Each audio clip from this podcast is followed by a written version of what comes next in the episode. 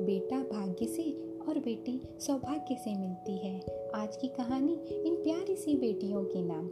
अमित एक सुलझा हुआ इंसान और पेशे से डॉक्टर था। उसके दो बेटे थे, मगर कोई बेटी नहीं थी। एक शाम उसने पत्नी को दिल की बात बताई। शालू, मैं चाहता हूँ कि अपनी एक बेटी हो। अगर हम एक और संतान को जन्म देते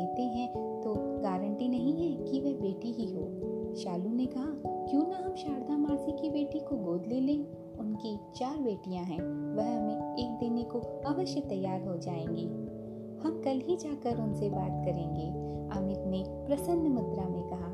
अगली सुबह दोनों उत्साह से उठे, स्वयं जल्दी जल्दी तैयार होकर बच्चों को स्कूल भेजा और दिल्ली की ओर रवाना हुए। अभी थोड़ी ही दूरी तय की थी कि अमित की नज़र एक नन्ही सी लड़की पर गई, जो कचरे के ढेर में खाना तलाश रही थी।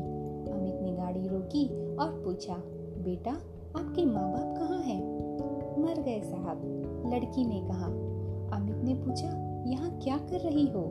लड़की ने मासूमियत से कहा, खाना ढूंढ रही हूँ, बहुत भूख लगी है साहब। अमित की आँखें नम हो चुकी थी। उसने भारी आवाज़ में कहा, आओ मेरे साथ। अमित ने उसे भर पेट खाना खिलाया और बड़े ही अपनेपन से एक टुक उसे देखता रहा। शालू अब अमित के मन की स्थिति को समझ चुकी थी।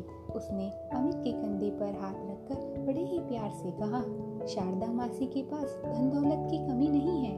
वह अपनी बेटियों को बहुत खुश रखेंगी, लेकिन इस मासूम का कोई नहीं है ही। गोद ले लें।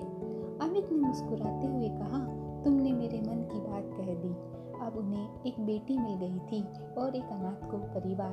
अपनी इस बेटी को पाकर वह बहुत खुश थे। उन्हें अब अपना परिवार पूर्ण लग रहा था। मानो वह एक दूसरे से कह रहे हों, बेटी से ही तो खुशहाल जीवन संसार है। बेटी से ही फलता फूलता परिवार है। बेटी सब रिश्तों की पालनहार है।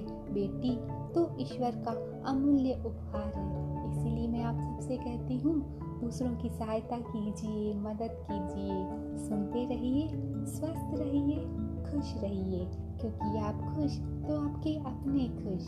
धन्यवाद।